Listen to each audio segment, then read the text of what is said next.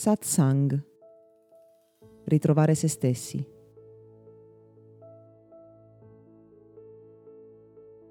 Una delle cose più semplici, ma anche più difficili che gli esseri umani riescano a fare è proprio quello di stare fermi e non fare nulla. Per questo anche nel mondo della meditazione o della mindfulness si applicano sempre mille tecniche differenti.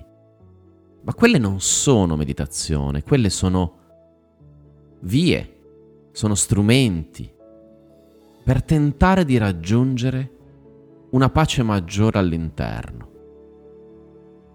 È così difficile stare nel qui ed ora, perché la nostra mente non fa altro che fluttuare avanti e indietro nel tempo. Fa tutto ciò che può per tenerci impegnati, ma allo stesso tempo diventa una distrazione quando cerchiamo il silenzio, la tranquillità.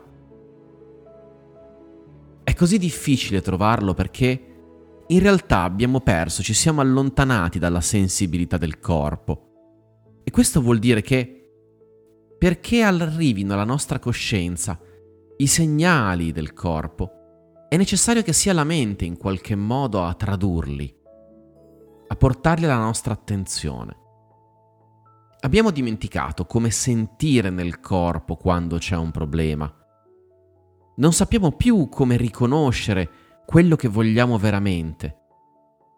A causa dell'iperrazionalizzazione della nostra vita, della società, delle nostre abitudini. E quindi anche quando cerchiamo di fermarci per qualche istante, quello che accade è che la mente non riesce a trovare pace. Può diventare insopportabile stare fermi. Il corpo a volte strilla dolori, fastidi si attivano, si innescano non appena cominciamo magari a respirare un po' di più del normale, cioè di come siamo abituati a fare normalmente. Ma anche se questi sono apparentemente disagi, ostacoli, frizioni alla meditazione, in realtà si tratta solo, ancora una volta, di segnali che stiamo compiendo un allenamento, uno sforzo di coscienza per risvegliare la nostra sensibilità, ritrovare contatto con il corpo, ritornare a una condizione più naturale che si è allontanata tantissimo da noi. La stessa che poi ci permetterebbe nella vita quotidiana di avere i risultati che vogliamo, di stare bene con noi stessi e con gli altri. E quindi dobbiamo considerare che la pratica quotidiana non è semplicemente finalizzata a raggiungere il silenzio, è semplicemente una forma di allenamento.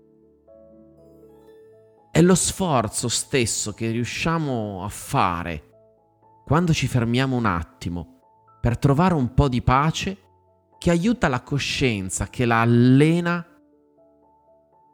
a portare quella stessa pace anche là fuori.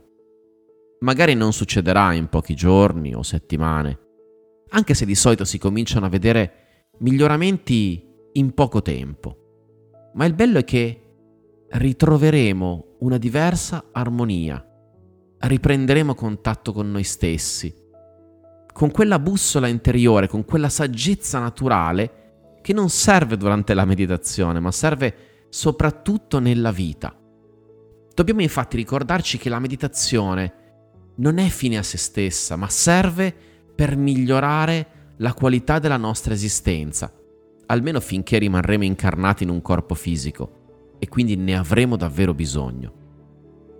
E quindi con il tempo dovremo cercare di armonizzare il nostro percorso interiore con quello che facciamo all'esterno, con tutto il resto della vita.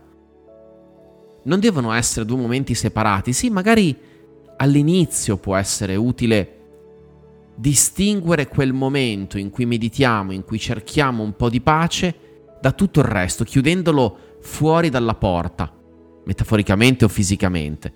Ma poi con il tempo dovremo cercare, man mano che raggiungiamo un po' più di quiete all'interno, di portare quello stesso stato di coscienza all'esterno. È difficile? Probabilmente sì. Ma non è complesso, è la cosa più semplice che possiamo fare. man mano che cresciamo, sviluppiamo consapevolezza, smontiamo una serie di strutture, smettiamo di fare ciò che non è utile. Nella semplicità di ciò che impariamo meditando, troviamo la semplicità di goderci e avere il meglio dalla vita.